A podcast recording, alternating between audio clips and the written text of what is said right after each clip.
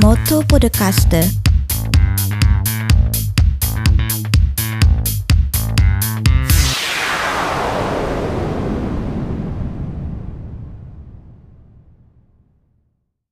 Marketing o Aisuru minasan konnichiwa, Lakin Roberto des Motto Podcast ni Yokoso. Buongiorno e buonasera a tutti quanti, carissimi amici, io sono come sempre Roberto Lachin e come sempre vi do il benvenuto al Motto Podcast. Oggi il Motto Podcast avvia una collaborazione con una studentessa universitaria della Sapienza di Roma. Eh, ho il piacere di presentarvi Giusy Serraino. Ciao Giusy! Ciao Roberto, che piacere, grazie per avermi invitata. Grazie a te invece per collaborare con il Moto Podcast. Eh, tu stai svolgendo uno studio molto particolare per la tua tesi di laurea. Ci vuoi raccontare cosa stai studiando e qual è la tua tesi?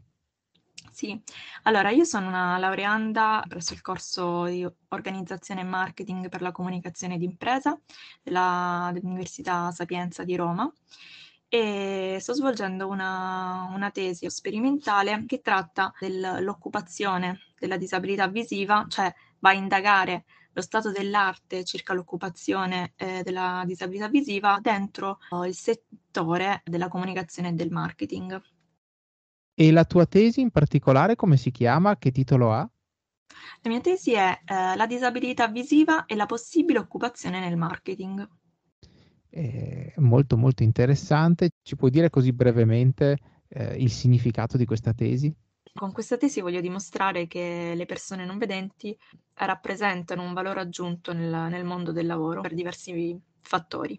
Fin da quando mi hai parlato del tuo progetto universitario sono rimasto eh, entusiasta, è ora di dimostrare che eh, non esistono barriere anche nel campo lavorativo e quindi benvengano queste tre miniserie di interviste che andremo a fare assieme dove sarai tu per certi versi la protagonista, sarai tu la podcaster. Io avrò un po' un ruolo di contorno, ma sarò al tuo fianco. Che ne dici? Iniziamo subito?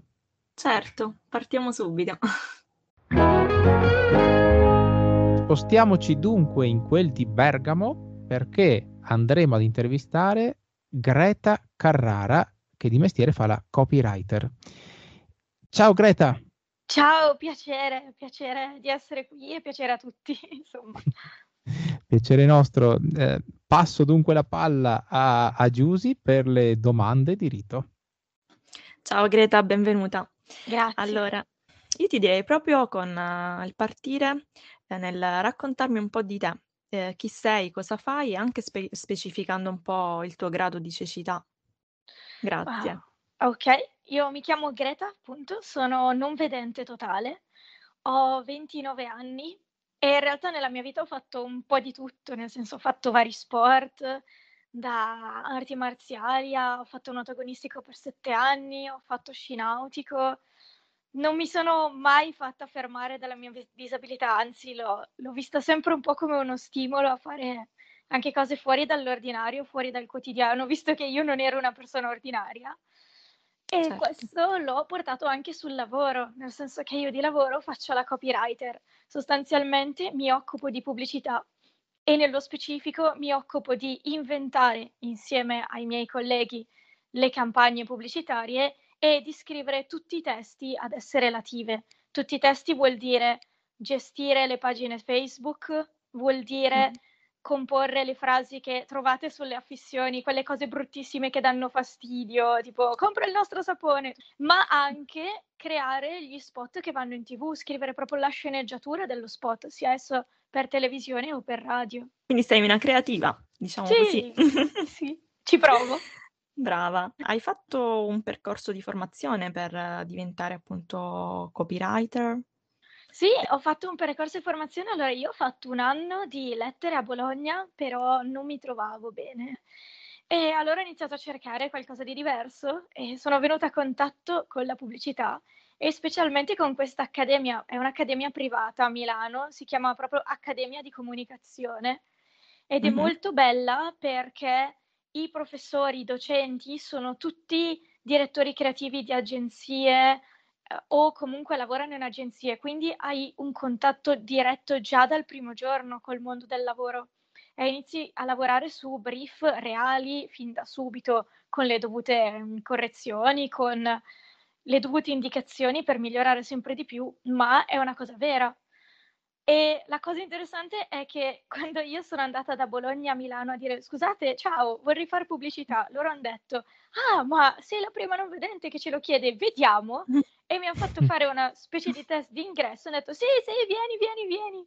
E quindi mi sono trovata subito bene perché soprattutto i docenti, ma anche i compagni, hanno capito sì. subito come dovevano descrivermi le immagini in modo che io riuscissi ad associare le parole alle immagini o che io creassi delle parole adatte per cui poi i miei compagni avrebbero trovato, si chiamano visual, i visual, la parte sì. visiva.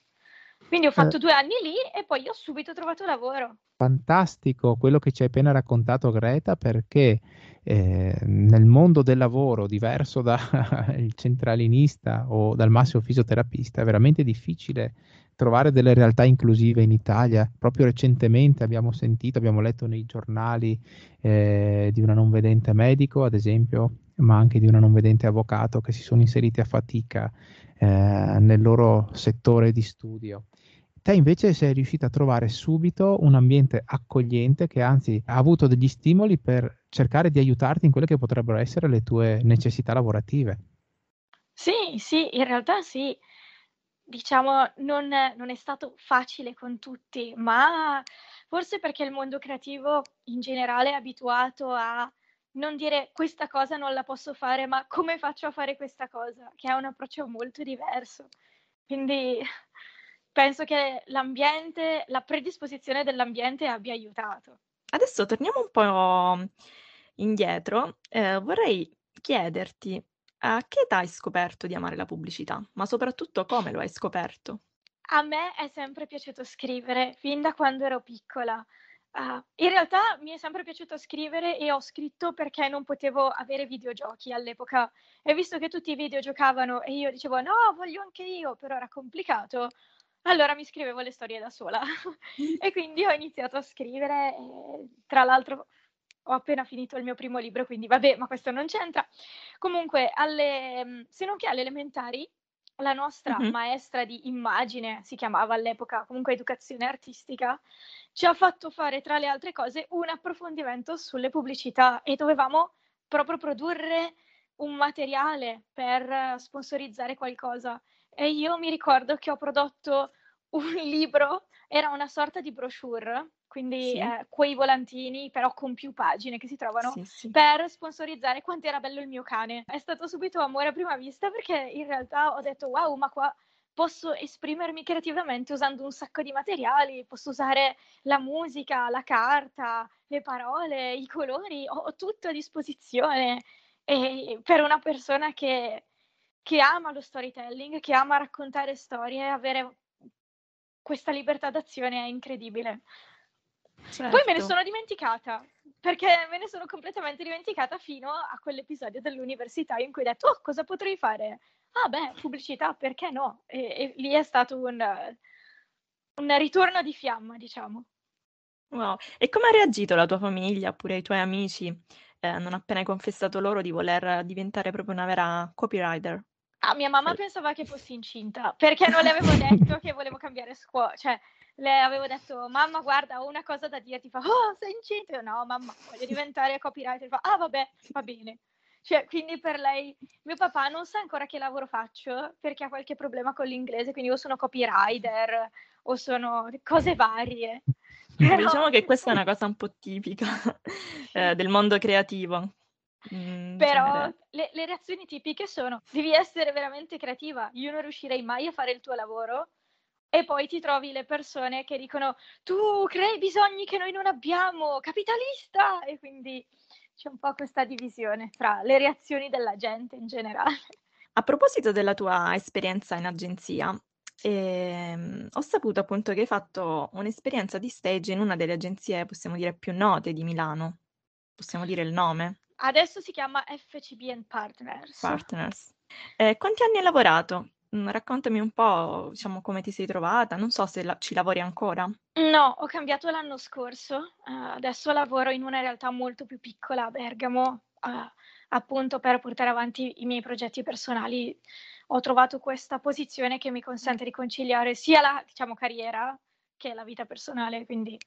Però ho lavorato per loro per sei anni e mezzo perché wow. ho fatto un anno di, sta- di, di stage e poi mi hanno assunta a tempo indeterminato. E, tra l'altro è stato bello perché ero appena uscita da scuola quando ho fatto il colloquio con loro ed ero stra in ansia, tipo ma troverò mai lavoro? E ho fatto tre colloqui nel giro di una settimana. Il primo è stato proprio con loro e mi hanno sì. assunto, quindi sono stata super fortunata. E ho fatto appunto sei anni e mezzo con loro, cambiando mm-hmm. moltissimi clienti. Calcola che noi avevamo all'epoca EasyJet, il Sole 24 Ore, ho lavorato per entrambi per BNL, che è la banca, ho lavorato sì, sì. per cose molto grandi. Uh, e poi abbiamo fatto anche una campagna per Diversity Lab, che è questa... Sì, Hai presente? Mi... Okay. sì, sì mi, puoi, mi puoi parlare un po' di questo, un po' nello specifico? Sì, è una bellissima, cioè lo dico io perché l'ho fatta io, ma è una bellissima campagna che sostanzialmente abbiamo fatto per questo cliente no profit che ogni anno organizza delle giornate per favorire l'inclusione della diversità nel mondo del lavoro, ma diversità in ogni senso, cioè dalla persona con fragilità fisiche, dalla persona con fragilità mentali, a magari le mamme che hanno bisogno di un orario di lavoro diverso per potersi occupare anche di figli, a chi uh, viene da un'altra nazione e ha problemi, sta imparando la lingua, queste cose qua. E quindi mm-hmm. abbiamo fatto questa cosa uh, dove non volevamo far piangere la gente, perché ci sono in giro un sacco di campagne che dicono oh ti prego accoglimi, fai un'opera di bene. E certo. quello che certo. volevamo dire era, quello che volevamo dire noi era non devi accogliermi perché faccio un'opera di, per, per pulirti la coscienza, diciamo, ma devi accogliermi perché io sono una risorsa e quindi ho fatto questa campagna dove semplicemente ho dimostrato che io lavoravo a pieno regime e dandi, dando mh, pieno contributo alla mia agenzia, nella mia agenzia e da lì abbiamo chiamato Amazon, abbiamo chiamato Google, abbiamo chiamato delle realtà molto grandi proponendo loro di presentarci le persone, tra virgolette, diverse, le persone che lavoravano per loro e che dimostrassero in, piena, eh, in prima persona che la diversità è una risorsa e non solo un qualcosa di cui prendersi carico. È stata una bella operazione, perché certo. è stata certo. reale. Mm, super interessante. E a proposito appunto di queste campagne mh, mm, sulla diversity, secondo te oggi le agenzie eh, come stanno lavorando in, questo, in quest'ottica? C- mh, mm, so- sono impegnate realmente in campagne eh, di diversity? Ah, in Italia... Ma soprattutto magari per la no. disabilità. No, direi, direi in Italia di no. Allora, eh, io qui ho degli spoiler che non posso dire, credo. So che ci sono delle agenzie che stanno iniziando ad impegnarsi nella diversity, mh, mm, soprattutto per la disabilità, ma perché devono, nel senso che mm-hmm. erano scoperti con la legge 68 sì. e hanno deciso di cavalcare la cosa, nel L'onda. senso, sì, ma nel senso siamo scoperti, ah cavolo, ci manca questa cosa ci manca la disabilità, hanno, hanno una cultura aziendale molto aperta, non hanno mai considerato di poter includere anche la disabilità, adesso che si sono trovati a doverlo fare, la stanno trasformando in un'opportunità in un modo molto proficuo, devo dire, anche per noi, anche per i disabili.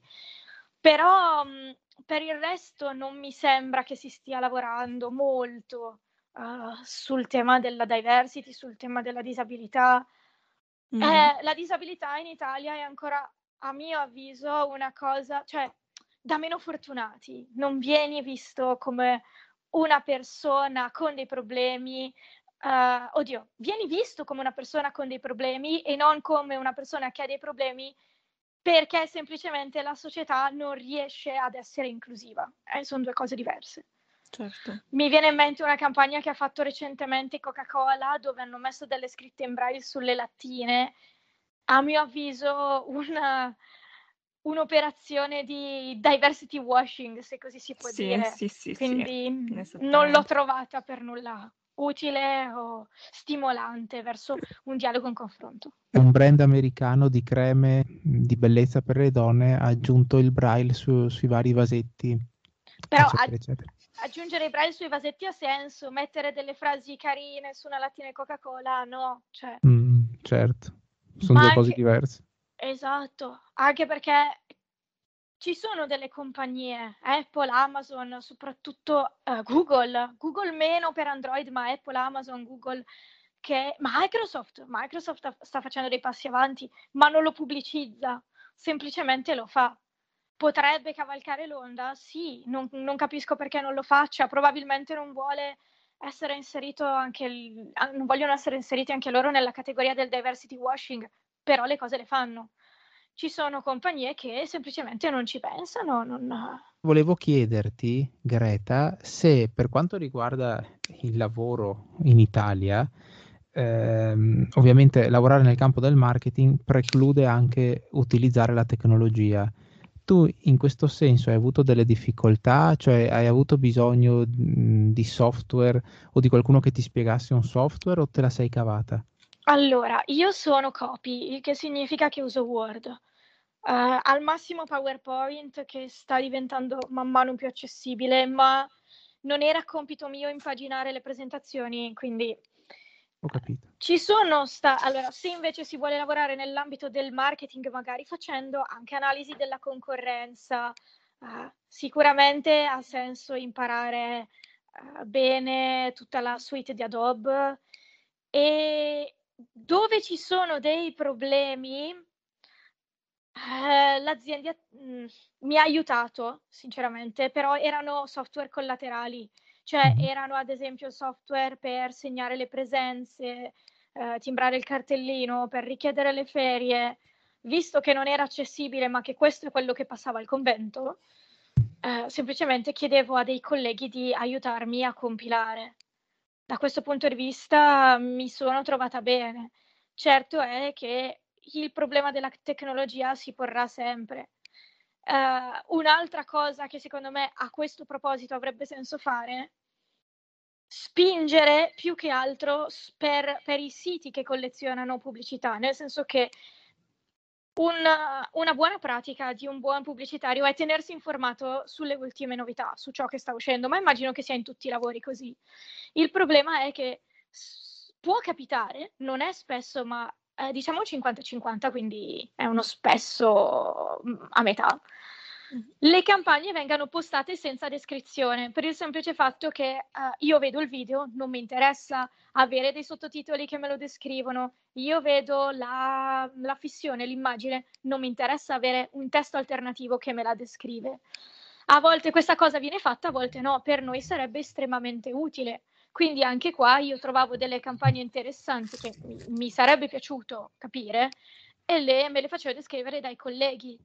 Ma in questo senso ah, sarebbe bene spingere globalmente una sensibilizzazione sul testo alternativo, sui sottotitoli, su tutte quelle cose. Testo alternativo, eh, questo è un tema molto importante. Ma cosa ne pensi che ehm, diversi dispositivi o sistemi operativi hanno implementato eh, una migliore intelligenza artificiale, tanto che riconoscono molti particolari delle immagini al giorno d'oggi? Questo ti è utile? Mi è utile, ehm, spero che mi diventi sempre più utile. Ho letto giusto ieri, tra l'altro, che Facebook vuol togliere il Face ID, che quindi le immagini non riusciranno più ad associare i volti al nome della persona, anche se è tuo amico, per questione di privacy. Fastidioso. Penso che i problemi si possano risolvere senza togliere una feature, ma va bene. Ehm, il testo alternativo ah, per la descrizione di immagini sicuramente, sicuramente potrebbe essere utile. Non mi darà mai quello automatico, il vero feeling, ad oggi non mi darà mai il vero feeling di una fissione pubblicitaria perché bisogna capire anche bene i giochi di luce, i colori sono importanti, ma è sicuramente un passo avanti che avrebbe senso, su cui avrebbe senso spingere. Quali sono state le, le difficoltà maggiori eh, incontrate appunto nel, nel tuo settore? Con alcuni colleghi la relazione è stata difficile, ma più che in ambito lavorativo, perché devo dire che nell'ambito lavorativo mi sono sempre trovata bene. Sì. È più che altro stato l'ambito mh, relazionale al di fuori, nel senso che nelle agenzie pubblicitarie ci sono vari metodi extra lavorativi per garantire che le squadre siano unite, eh, le squadre di lavoro, cose del Sì. genere. Eh, spesso prevedono però qualcosa di visivo, tipo una volta abbiamo fatto un incontro di team building con un professionista che Sì. ci ha proposto degli esercizi molto visivi e io non ho potuto partecipare, quindi eh, nessuno ci aveva pensato a questa cosa. Oppure mi è successo mm, che in agenzia c'è il, il calcetto, il calciobarilla, quello con, con insomma il calcetto da tavolo, diciamo, e le persone organizzassero dei tornei. Io all'inizio avevo un po' di ansia a partecipare, poi ho partecipato ed è andato tutto bene, però è perché è stata una cosa organizzata al di fuori, nessuno ha mai pensato di invitarmi a giocare, nonostante a me piacesse moltissimo il calcetto. E dal mio punto di vista io non mi sono mai sentita di propormi perché non mi sentivo al sicuro dovendo cambiare alcune regole del gioco. Eh, li vedevo molto ben presi, molto mm, fissati su alcune regole, quindi dicevo, boh, non ci provo. Poi questa cosa è stata superata grazie a un torneo organizzato, ma le difficoltà che ho trovato sono state appunto le classiche che può trovare un non vedente. A volte non si pensa... L'accessibilità? Sì, ma non è, non è tanto accessibilità, è accessibilità di cose collaterali. È come quando magari qualcuno ti invita a vedere un film e poi scopri che è un film dove i dialoghi sono quattro e dici va bene, grazie, me lo Mm. descrivi, però nel senso semplicemente il non, l'ignoranza. L'ignoranza in senso positivo, eh, non in senso sei uno stupido ignorante, ma nel senso proprio il non sapere Ignorare cose. alcune cose, ecco, non sapere. Esatto, e non porsi il problema, però è la classica cosa che c'è in tutta la società, quindi penso che sia né più né meno accessibile del, del mondo che ci circonda, ecco, mettiamola così. Certo.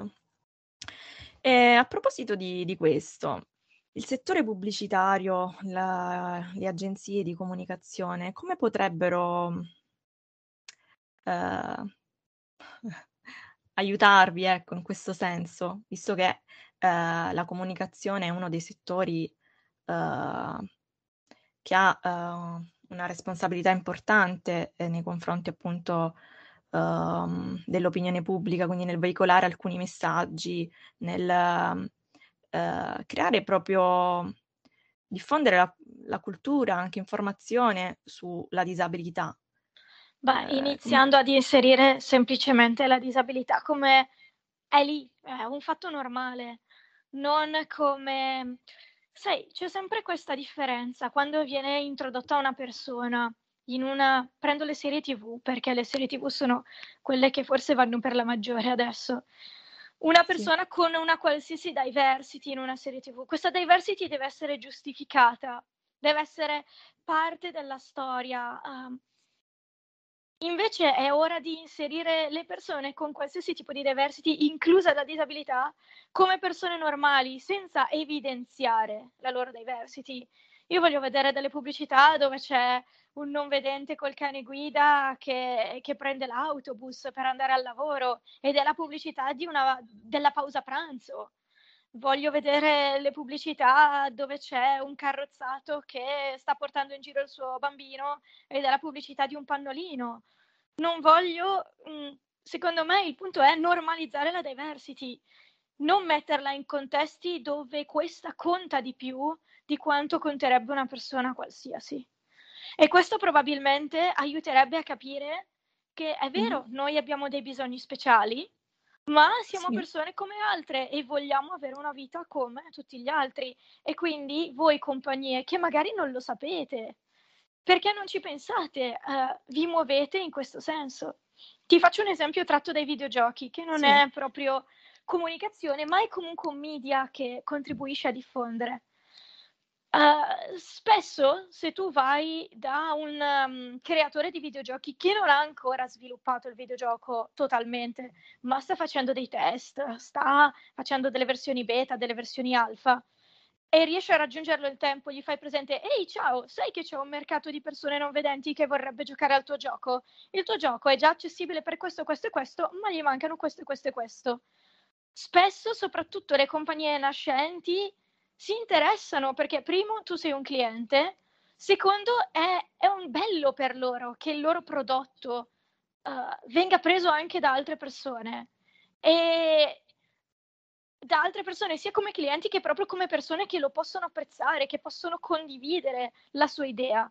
E questo secondo me vale per tutto il mondo della comunicazione, anche perché eh, soprattutto per quanto riguarda, come faceva prima l'esempio delle creme o i disabili, specialmente i disabili, perché le altre diversità le conosco meno, ma specialmente i disabili, se trovano un prodotto che pensa a loro e pensa bene Scusami a loro... Greta, ma ti mm? riferisci ai disabili in generale o alla disabilità generale. visiva?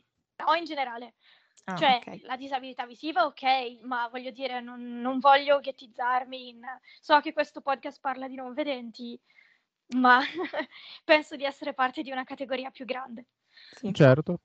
Il, il, ragionamento è se io trovo qualcuno che pensa a me con naturalezza e lo fa bene, io mi ci affeziono. Io continuerò a comprare quel prodotto e mi sentirò rappresentata da quella marca, da quella comunicazione.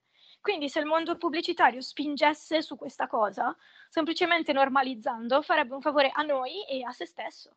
Quali sono, diciamo, i, i lavori che può fare una persona con disabilità visiva, per esempio in un'agenzia di comunicazione?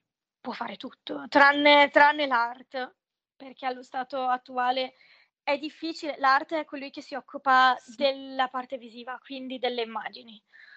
Uh, va dal disegnare a mano libera al montare un video con color correction, tutta la post Tutta la suite Adobe.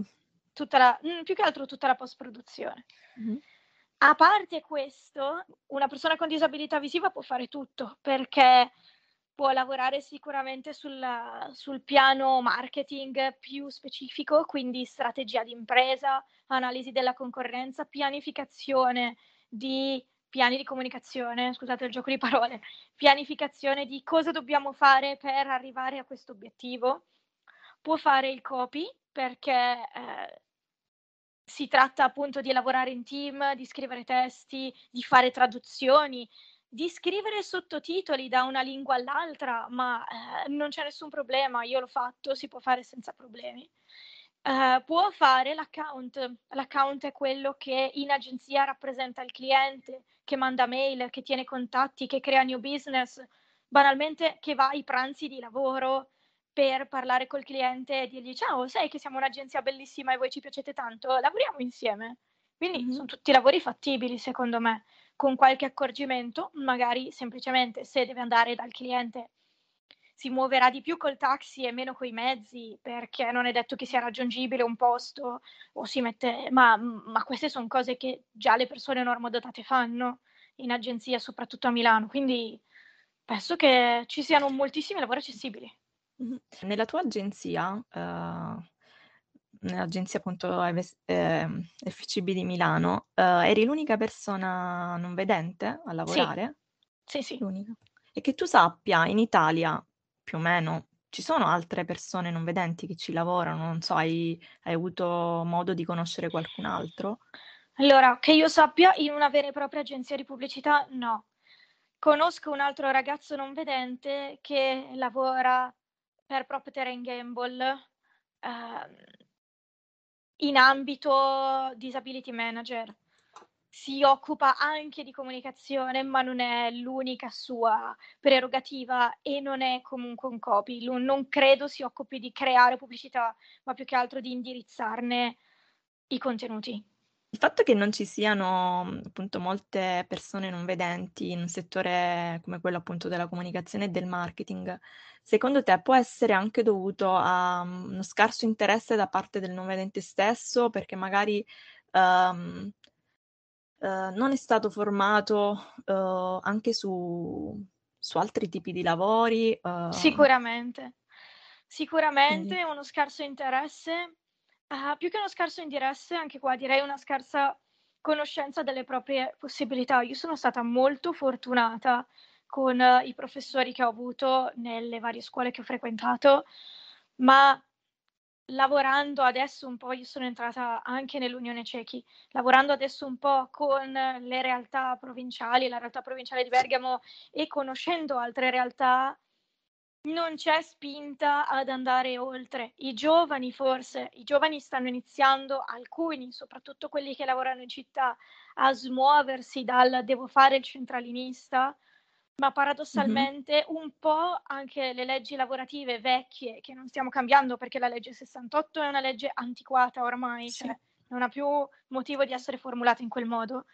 E un po' la scuola che non spinge ad esplorare le tue potenzialità, non ti viene neanche in mente che vuoi lavorare. Spiegami un po' nello specifico perché è antiquata come legge. Beh, innanzitutto perché parla di inserimento lavorativo e non parla di un sostegno alla carriera. Quindi mm. è già una cosa che eh, io inserisco il disabile e poi lo lascio a se stesso. A me, ad esempio, è capitato di dover cambiare lavoro e di perdere un lavoro perché avrei dovuto eh, essere reiscritta alla lista di collocamento. Una persona normale cosa fa se vuole una posizione migliore in un altro posto? Si licenzia, viene assunto dall'altra parte. Fine. Qua per risultare come categoria protetta devi licenziarti, reiscriverti, in caso rifare la visita perché magari non si fidano, aspettare le carte dall'Inps, essere assunto. Certo. Nel mondo di lavoro odierno questa cosa è lenta, non si può fare. Certo, quindi tu non, hai, non ti sei appoggiata a un ufficio di collocamento mirato per, per Non ho avuto il tempo di farlo. Cioè, semplicemente... Sei stata fortunata così. No, ma semplicemente io non sono mai passata, se non per necessità, da uffici di collocamento, ma perché il punto si dà per scontato che io per assumere un disabile, quel disabile deve essere disoccupato. E non è vero. Cioè, un disabile può anche avere delle prospettive. Io posso essere impiegato in un posto e volerne andare in un altro senza dover essere prima disoccupato. Anche la legge sul centralinista, sì, ci sta, ma vediamo di ampliarci. Tutto qui. Allora ringrazio di cuore Greta per essere stata qui, ci hai illuminato sulla, sulla tua carriera e speriamo che molti di voi che ascoltano eh, possano prendere a modello l'energia prima di tutto di Greta e la voglia di imporsi nella sua volontà lavorativa. Complimenti di cuore Greta. Grazie, grazie a voi grazie per avermi mille ospitato. Greta. E grazie anche a Giusy che ha fatto più domande di me, io oggi me la sono un po' riposata, diciamo così. grazie a te Roberto. Alla prossima, ciao a tutti. Ciao. Ciao ciao. Motto